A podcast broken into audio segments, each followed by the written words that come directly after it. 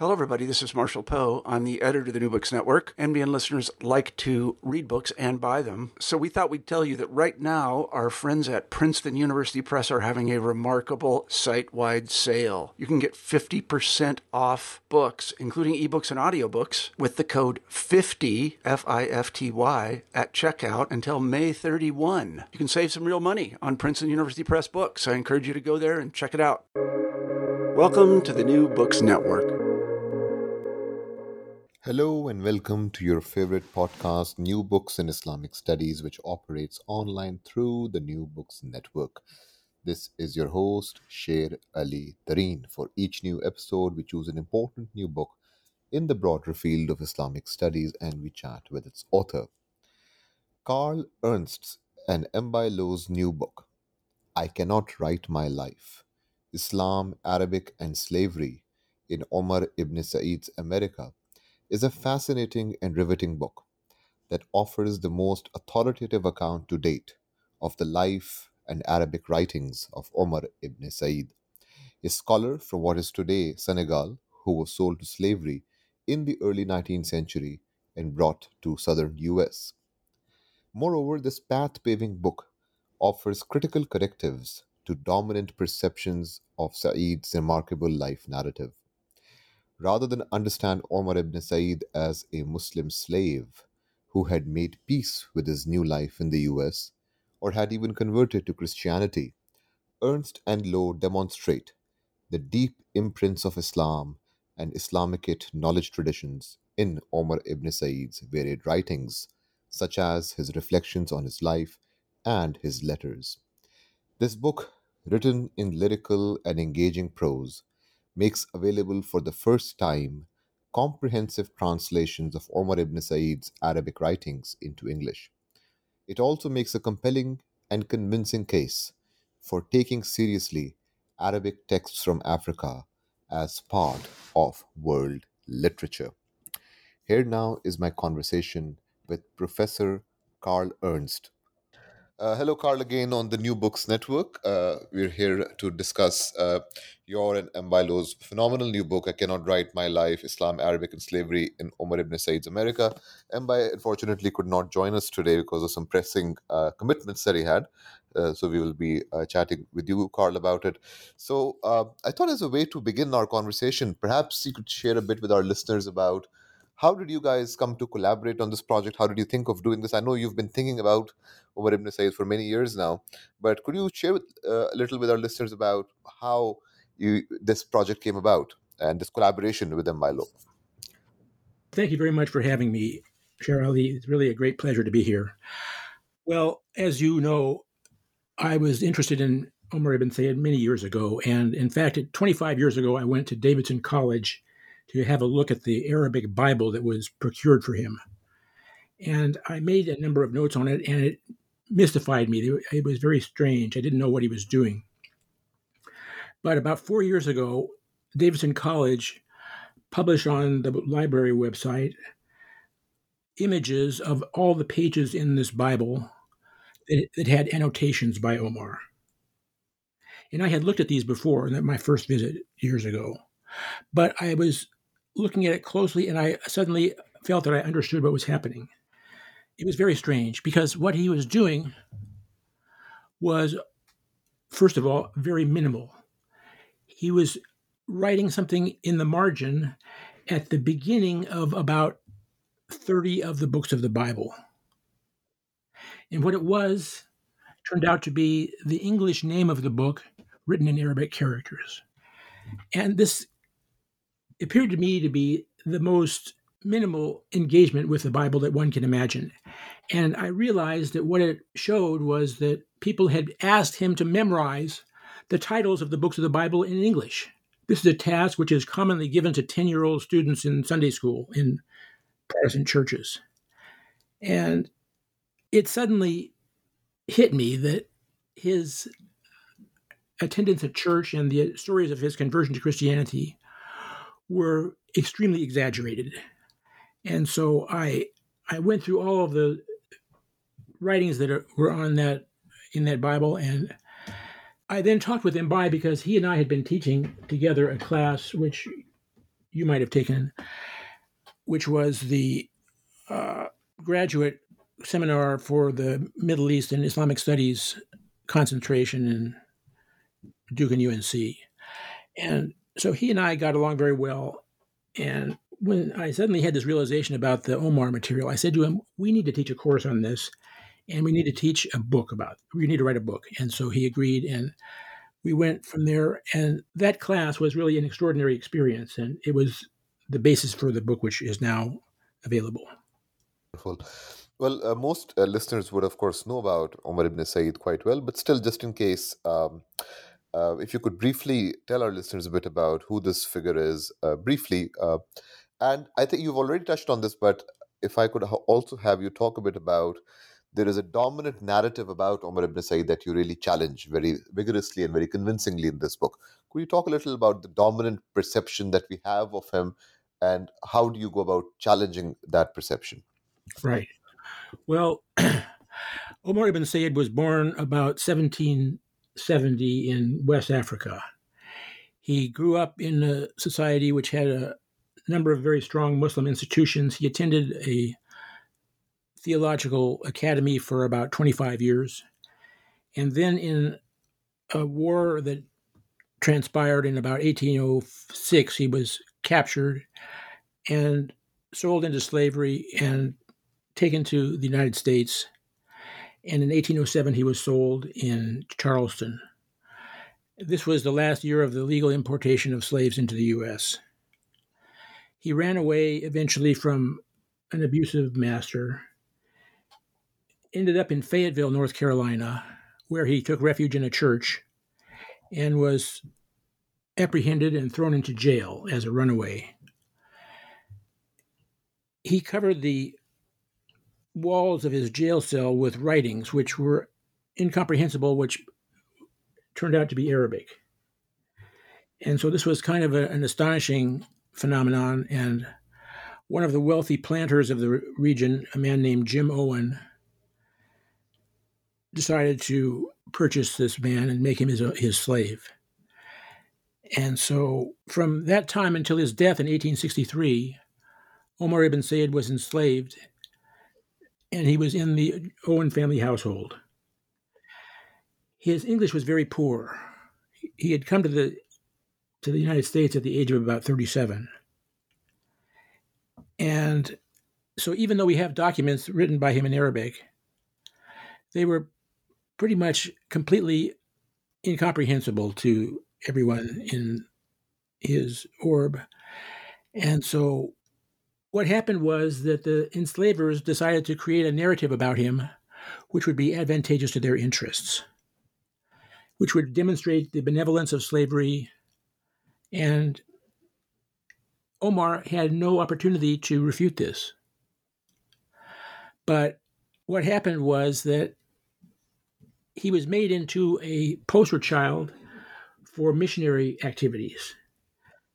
And he was used for fundraising activities and because the missionaries wanted to demonstrate that they had been successful in converting Muslims to Christianity, which was really largely not the case. It was not very successful. And so uh, they needed Omar to be an example that they could pretend showed the success of their missions. What we decided to do was to examine his own writings to see what his point of view is. And the first thing we realized is that nobody had ever bothered to create a critical edition of his writings. Now, as you know, this is the fundamental basic step for the understanding of any text. Nobody had done this. And so people were just showing a photograph of a manuscript and then producing their own translation as if everything is perfectly clear. And this was hard to believe. So, what we decided to do was to put his own statements alongside of these reports about him, which were circulated in newspapers of missionary groups and of the uh, American Colonization Society, which was behind the Liberia Project, which we can talk about. And uh, so, whenever Omar is in conflict with the stories told about him, we go with Omar. And so what we concluded is that virtually everything that was written about him during his lifetime was a lie. And this might seem to be somewhat of a extreme view, but in reality, there is nothing in his writings that shows up as having been understood in the writing in the materials published about him. So that is the kind of viewpoint that we ended up taking, and so we have attempted to provide a meticulous presentation of these documents, which had been treated in the past as basically one random thing after another. And also, it was assumed that this was, this was all ramblings of Omar, except for the obvious quotations from the Quran and the Bible. But in reality, what we discovered was Omar is quoting at least a half a dozen, if not more, important sources, Arabic works on Islamic theology, Sufism, and he was engaging in the kind of activity he was trained for. He was giving people sermons as if they could understand them. And he was also making talismans for their protection. So the discovery of the greater depth of his writings was something which impelled us to make this clear, and that's the way we started to do this project. Yeah, one of the great things that readers will find in this book is complete translations of uh, his letters, his autobiography, and that's an incredible service. In addition to the excellent intellectual history that one gets of Umar ibn Said and this uh, uh, uh moment, more broadly speaking. Um, I, I, want to come to the specific writings, Carl, in a moment. Uh, but uh, I think the title of this book is, in some ways, quite interestingly paradoxical. I cannot write my life, which comes from his own autobiography, because really, what both of you have shown is that he wrote a lot, and his writings are in fact very sophisticated and very interesting, and draw on different kinds of traditions. So, before we come to specific writings, I was really, I was really uh, struck in uh, one of your chapters, I think it was chapter two, in which you talk about ways in which Umar ibn Said brought together this uh, West African oral traditions uh, and then Islamicate uh, sort of knowledge traditions uh, and you know uh, sources, as you just said, from Sufism, Islamic theology, Maliki law, etc. So I know we can't go into all of the texts that that he drew from, but could you sort of sketch a brief picture for our listeners? about the kind of intellectual reservoir, this discursive reservoir that he drew from in his in his writings. Well, let's also remember that uh, the kind of instruction he would have received was through oral memorization. And whenever he quotes one line from a long poem, we can assume that he has the entire poem in his memory. And he is, in fact, referring to that. In addition, we assume that when he is putting a series of quotations together, there is a structure, there is a purpose, there is a meaning. And this turns out to work extremely well. Now, with the so called autobiography, and we always refer to it in quotation marks, it is a very strange document. It begins with four pages from the Quran. It's uh, Surah 67, the chapter called Al Mulk, the kingdom, which is widely employed for purposes of salvation. It is considered to be an extremely powerful chapter of the Quran, and so it has a reason for being there. On the fifth page, in a much larger handwriting, he writes Sheikh Hunter, you asked me to write my life. I cannot write my life. And then he has some other material that follows, which is a quotation from an important theological work, which we can return to. And then there are eight blank pages. After that, there is a new beginning. Sheikh Hunter, you asked me to write my life. I cannot write my life.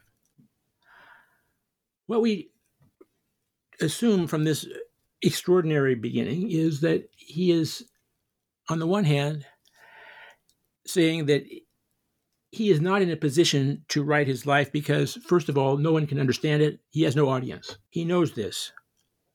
Because this so called autobiography of 1831 is not the first time he has tried to do this. In 1825, there is a report that he had written a story of his life which was entrusted to the Learned Societies of Philadelphia, but it was lost. We don't know what happened to that. So he is denying that he can write an autobiography. And stepping back for just a second, there are roughly just under 100 so called slave narratives written before the Civil War that were published. in the American printing world. And every one of those is written by someone who had been enslaved but had been freed and who is writing from a position of freedom and is extremely powerful rhetorically because it's about a narrative of liberation. Omar did not have that opportunity. He was writing from a position of enslavement. So, what is the author's voice? He does not ch- choose to write, he is told to write. And the blank pages seem to be mute protest against being called upon to write this text.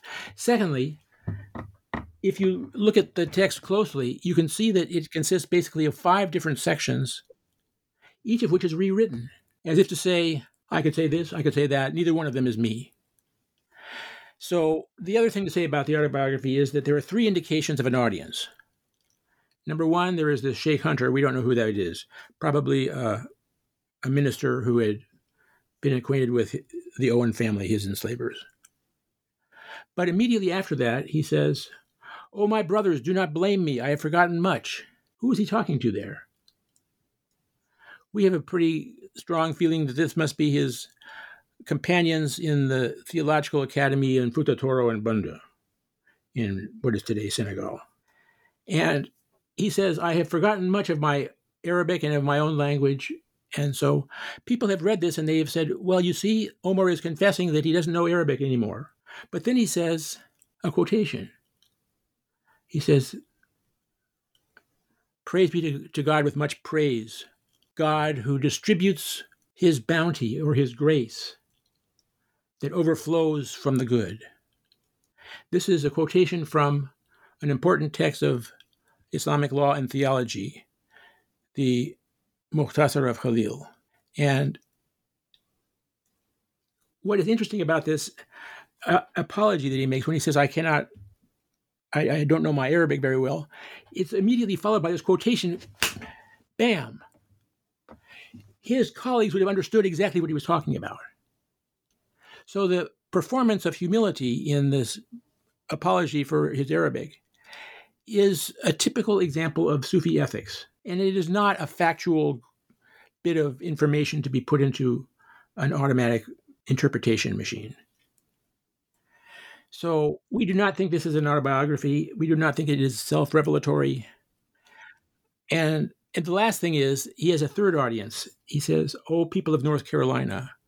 Oh, people of South Carolina. Oh, people of America. And this sounds like the introduction to a very important message. But what does he say? He says, My master Jim Owen is a very good master. He treats me well. I ask you to consider irony. Irony means saying less than you know. And given that Omar, when he's quoting from the Quran in his numerous other uh, writings, frequently uses verses from the Quran which address the arrogance of wealth and the corruption of power. We do not see here an, a childish praise of his enslavers. We see something that is more ironic. So, this is a very strange document, and it is not an autobiography in any conventional sense.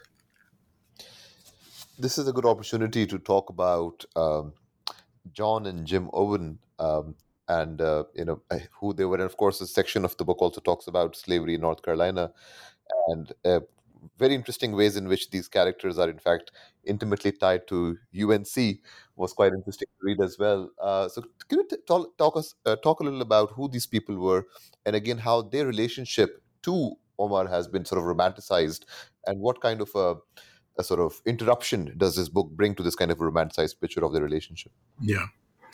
Well, the Owen family had come to North Carolina in the 1700s and they obtained a big land grant from the crown. Thomas Owen was the father of the two brothers, Jim and John.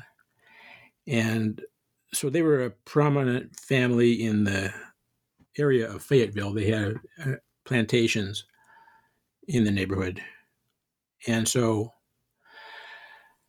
Jim Owen, as I mentioned, has was the one who purchased Omar in 1807, or sorry, probably a couple of years later, around we estimate 1810. Now, uh, his brother John would become the governor of North Carolina in 1828. He was, I regret to say, a student at UNC. He was also a member of the Dialectic Society, which is the oldest student organization in the University of North Carolina, which was established in 1793. And there is a portrait of John Owen in the collection of the Dialectic Society. Now, he had two sons who also attended University of North Carolina, and his brother Jim did not go, but his he had at least one son who went to UNC. And so we have reason to think that it, there would be would have been a number of opportunities for Omar to be on the campus of UNC, which was after all built by slaves. So this is the connection which goes way back. And John Owen continued to be after his his stint as governor. He was on the board of trustees for 20 years, and this was, of course, during the slavery days. And there's an interesting feature of law in North Carolina that is called the law of escheat. This is an old English term, and it denotes people who die without a will. And so, by the law of escheat, the, the government may take possession of such estates as are without a will. And so, when the University of North Carolina was founded by the state legislature, they didn't really put up any money. But they've created a law which said that these estates without wills will be given to the University of North Carolina. And this included the slaves, of course. So, uh, this is one of the things that we learn about the Owen family. Now, the oldest document that we have from Omar was written in 1819, and this is a letter which has been, it's the only one which has been well studied by, uh, well, the very good scholar John Hunwick, who was at Northwestern University for many years, a great expert on Africa. Anyway, uh, it was addressed to the Owen brothers, and it is a fascinating document because it's got a whole raft of quotations, including poetry. And one of the lines of poetry is especially astonishing. It turns out to be two verses from the great Sufi poet Abu Madian, who was born in Seville and whose tomb in Algeria is one of the great places of pilgrimage among Muslims in North Africa. And so, what Abu Madian says, and he was known for his stern sermons. The two verses that are quoted say, You who's turning gray, by God, what are you waiting for? Do you not recognize the fate of those before you, my brother? Are you an idiot or are you insane? Your beard is white, but your heart is black. This is addressed to the Owen brothers.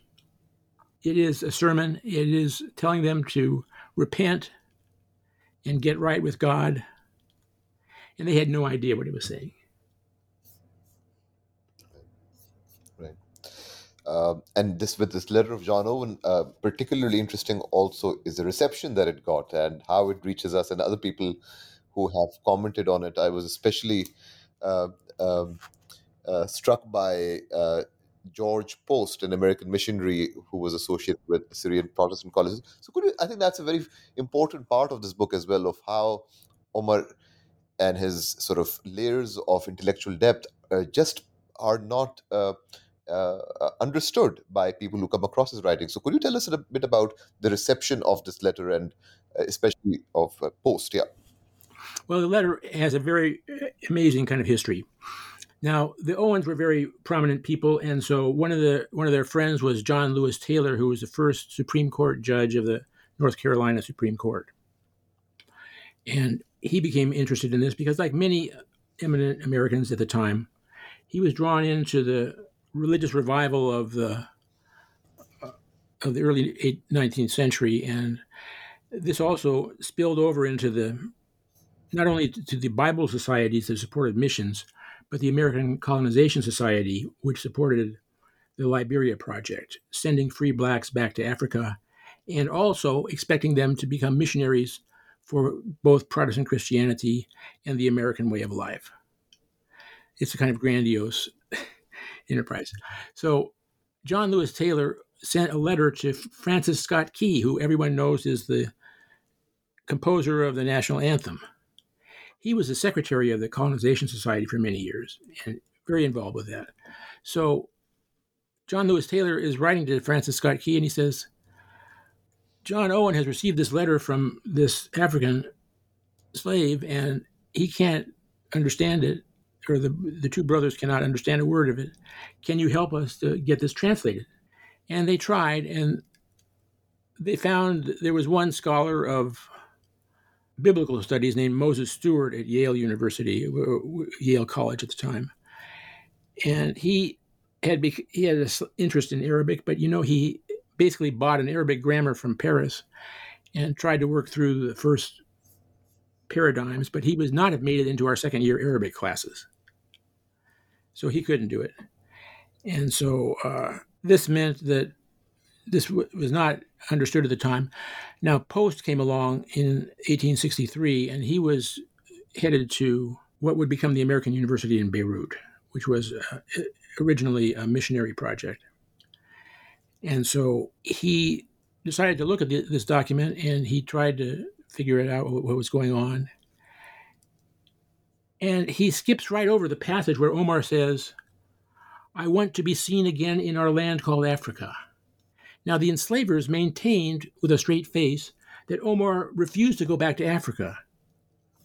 But here, in his own words, he's plainly saying, I want to go back to Africa. And so Post skips over that. And also, he goes on to say that he's read, seen other documents he claims by Omar in which he's talking about his deep commitment to Christian missions. And this looks to me like a complete forgery and falsification. One of the central um, uh, uh, uh, texts that, of course, really feature, uh, I should say, two of the major texts that really feature in his writings are, of course, the Quran and the Bible. And he spent a lot of time not only translating but also commenting on the significance of his uh, you know writings on the Quran. And the last uh, chapter of the book, I believe, or towards the end, there is an entire discussion on how the Bible features in his writings. Could you speak a bit, uh, Carl, about the overall ways in which the Quran and the Bible feature in his writings, and what kind of a comparison we can draw between how he employs the two, and uh, what do we learn from his writings on the Quran and the Bible, or his quotations from the Quran and Bible? Right. Well, first of all, if we look at the sort of scope of his quotations, he quotes from about 26, 26 different chapters or passages from the Quran. He quotes six from the Bible. The ones from the Quran are much longer. From the from the Bible, he quotes three verses from the book of Psalms, three Psalms. They're very short texts. And then three passages from the New Testament. One is a quotation from the Gospel of John, which we could talk about, which had not been recognized in previous scholarship. Another one is from the book of Romans, and a third is the Lord's Prayer, which is quoted a number of times. Now, it is very extraordinary and it should not be overlooked at all to see that Omar, when he's quoting from these biblical texts, more often than not, introduces them with Islamic blessings. The, the Quranic passage in the, in the name of God, the merciful and the compassionate, and blessings on the Prophet Muhammad. So the enslavers who wrote about him said that he had given up what they called the bloodstained pages of the Quran to sit at the feet of the Prince of Peace. They imagined conversion as a complete repudiation of his Muslim training. This is simply insupportable. And when he's quoting from these Christian texts, well, actually, half of them are from the Hebrew Bible, the Old Testament, so they're not actually Christian. And the Lord's Prayer does not, interestingly enough, although this is a prayer dictated by Jesus according to tradition, there is no specifically Christian content in the Lord prayer, Lord's Prayer. It is only in the passage from the Gospel of John and the book of Paul's letter to the Romans that there is a theological reference to the status of Jesus. And I think what's interesting is let's, let's, let's look at the one from the book of John. This quotes a verse from John 1 17, which says, The law was brought by Moses, and grace and truth were brought by Jesus, the Messiah. Now, this term grace is very interesting because it plays a very important role in Christian theology. And in fact, if you look at this verse in its context, it's part of the, the, the first half of the verse that, that the law was brought by Moses is part of the polemic against Judaism. In other words, the rejection of the notion that the law is sufficient for salvation. This is deeply written throughout the Pauline letters of the New Testament. And so uh, that's kind of interesting. Now, that term in, in Greek is charis, and in Arabic it is translated as ni'ma or ni'am in the plural, which can mean bounty or grace or uh, a, a wonderful gift. And so we think that Omar was looking at this verse with a very Islamic perspective, because when you look at the Arabic word for law that's in that verse, it's, it's shar, which is part of the word sharia. Now, in the Christian perspective, this is a negative term because the law is not sufficient. But for a Muslim to say Moses brought the, the Sharia, that's pretty high praise. And whereas Christian readers would see this as a contrast between Moses and Jesus, I don't think most Muslim readers could have imagined that would be a contrast. And so this this word meaning grace, is what was quoted at the beginning of the so-called autobiography, where he says, God distributes his bounty that overflows with the good. So what we're talking about here is for Christians, grace is only obtainable through the intermediary of Jesus. For Omar, grace is unrestricted. And he's quoting a, an Islamic text to prove this. I think this is a good opportunity to um, have you talk about another key theme of the book or a key argument, this elephant in the room about conversion, this whole idea of, you know, him having become a convert and that having, you know, become the cert, uh, uh, central or dominant way in which he's remembered today. Uh, so how do, how does this what you've just described is fascinating details on his writings on the Bible and how he quotes different traditions from Islamic thought. in what ways where do we then uh, conclude in terms of this whole question of his conversion? What kind of an answer to that uh, dominant perception do you present uh, in the book? Well, this is a subject which many people have been drawn into. And I think that in general, what happens is that people speculate about his mental state and imagine what they think he should have thought. And that is fine for them, but it's not a very convincing scholarly method. So instead of imagining what he thought, we decided to basically go with what he said. And so, what are the writings that he has? How does he use these texts? As I mentioned, he employs Islamic blessings very frequently. And a number of the documents are actually identified with English notations written in pencil falsely. Whereas, for instance, we have one document in UNC which is labeled on the back as a the Lord's Prayer in Arabic, but it's actually a chapter from the Quran. When he's right, when he's quoting the Quran, as I said before, he's quoting frequently the verses which are critical of the arrogance of the wealthy. And there's even when he's quoting from the Bible, he there's one passage from Psalm 123 which is about slavery, which depicts the worshiper as a slave gazing adoringly at their slave owner. And but at the same time, it also ask God for help against those who look on me with scorn and disdain. So there's all these different tensions in there. I mean, the thing is, if we look at the church records of the Fayetteville Presbyterian Church and the Wilmington Presbyterian Church, they both record Omar as a member. And I expect what it must have happened was that John Owen or Jim Owen said to him one day, It's time for you to go to church. And when he was told that, he, he did what he was told. Now, in the records of the church, they say Omar, whom they refer to by other names like Moro, they say, well, he is an Arab prince. And he became a member of our congregation in 19, 1820. Well, that's interesting. He's an Arab and he's a prince. This is part of the Omar legend of lies that was created because he was educated. And so everyone was impressed with that. And they said, well, he cannot possibly be an African because he knows how to read. This is the racism that was so deeply etched into the society. And so in the Wilmington church, on the other hand, they called him an Indian prince, which was even more fantastic. And a prince, they, they loved the notion that a prince could be reduced to slavery and would be happy to be a slave because he now knows that he's got the true religion and he's been saved from the evils of Islam. So we feel that, for instance, there's a lot of important things to, to say about this, but there is no evidence that he rejected his training. In fact, he's still deeply attached and practicing this in documents written well into his 80s. So, uh, the other thing to say is that if we look at the relationships between the Muslim and Christian religious traditions, it is not a symmetrical relationship because Christianity comes earlier.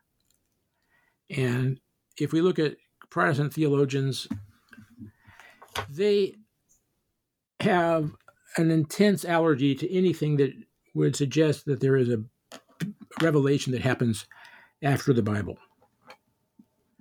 And so an evangelical theologian would be, it's almost impossible to imagine them saying anything good about the Quran. For them, it's basically false to start with. And going back to the missionaries for a second, I should point out that the Arabic learning that they understood, that they undertook for their work, was not designed to make them knowledgeable about the writings of Islamic literature or theology or anything of the kind. It was only allowed, only intended for them to be able to translate Christian doctrines into Arabic because that was the only thing that was true. So they're not interested in understanding the text or anything that Omar is quoting. Now, on the other hand, for a Muslim who reads the Quran closely, there is a lot to say about the Torah and the Gospel that is very positive, and the Psalms as well. These are all recognized as being legitimate revelations. And so there is no theological barrier for a Muslim to read the Quran.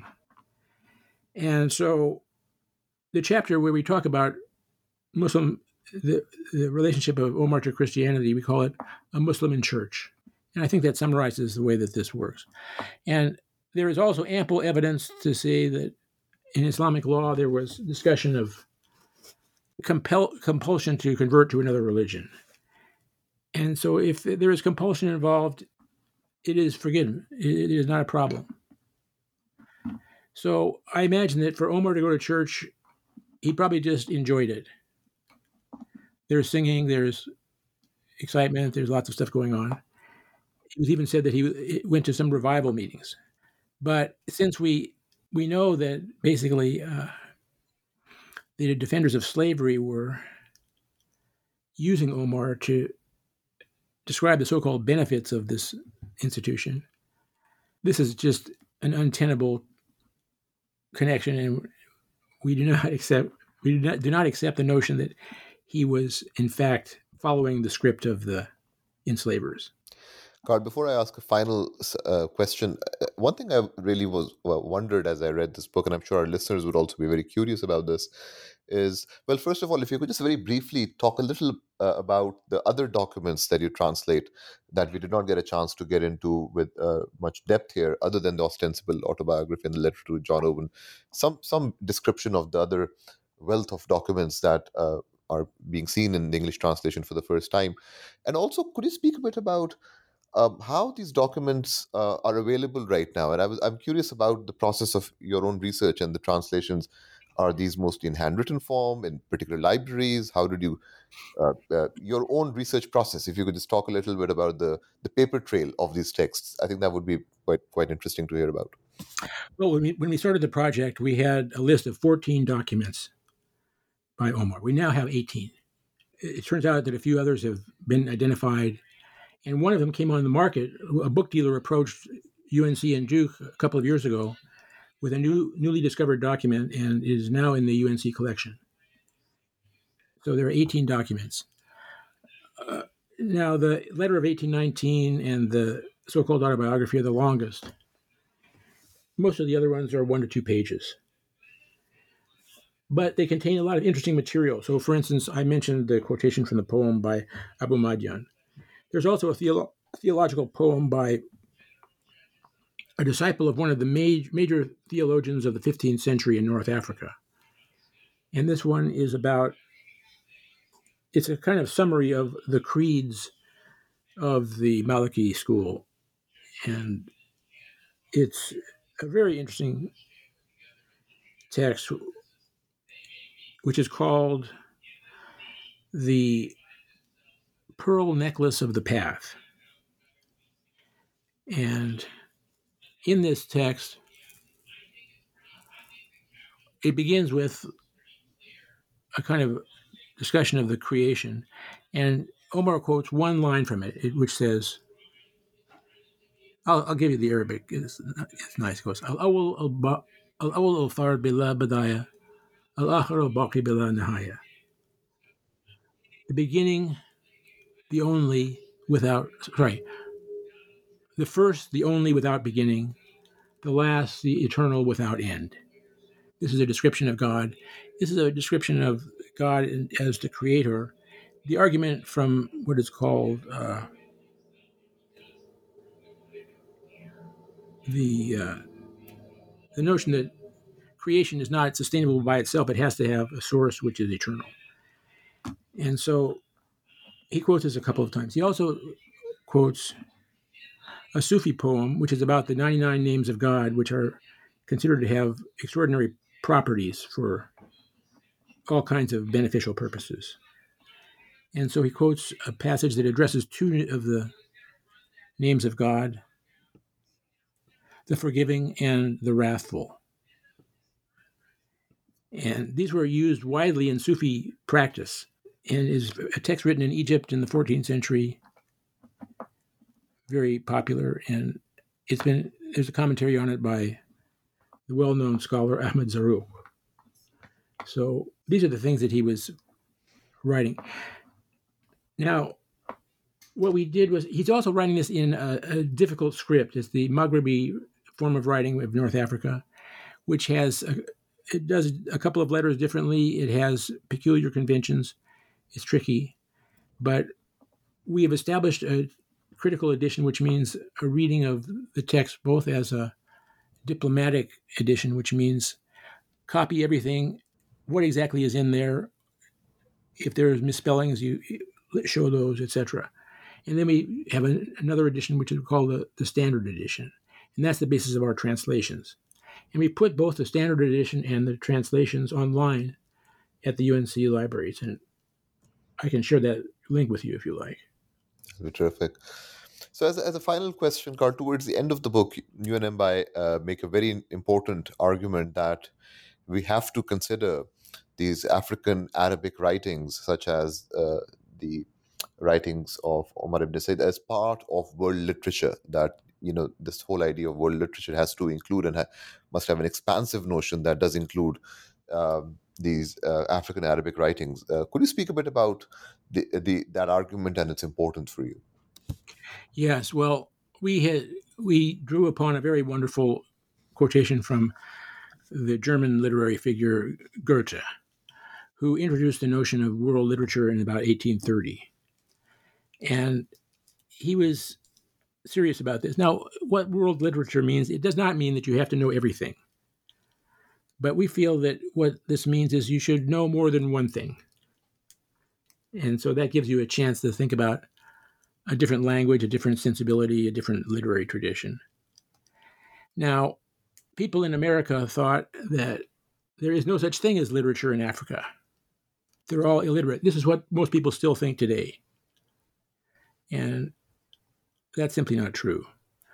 There's an immense Arabic literature that was written in Africa for over a period of more than 500 years. But to see this as being written down in in America by enslaved people is really important. And so we we say that this means that Arabic is an American language because it's been written and used in America. And so this also means that Islam is an American religion. So I think that the evidence of Omar ibn Sayyid is something that needs to be integrated into our notion of American history. and culture. And that's our the purpose of our book. My Life Islam, Arabic, and Slavery in Omar ibn Said's America by Mbaye Lo and Carl Ernst, published by UNC Press uh, this month. Uh, thank you, Carl, for this uh, tremendous book that I'm sure will speak to multiple fields and will also, I think, be fantastic in the classroom, and for talking about this book uh, in such rich ways uh, uh, with us today. Thank you so much. Thank you very much, SherAli. It's been a great pleasure. So, this was my conversation with Professor Carl Ernst about his and Mbaye Lo's new book, I Cannot Write My Life. I hope you enjoyed this episode of your favorite podcast, New Books in Islamic Studies, which operates online through the New Books Network, NBN, the largest academic podcast in the world. I think I'm correct in saying that. Please join me next time for another fresh episode of New Books in Islamic Studies. Until then, this is your host, Sher Ali Tareen, signing off. Take care, stay well, and keep listening to NBIS, New Books in Islamic Studies. Bye now.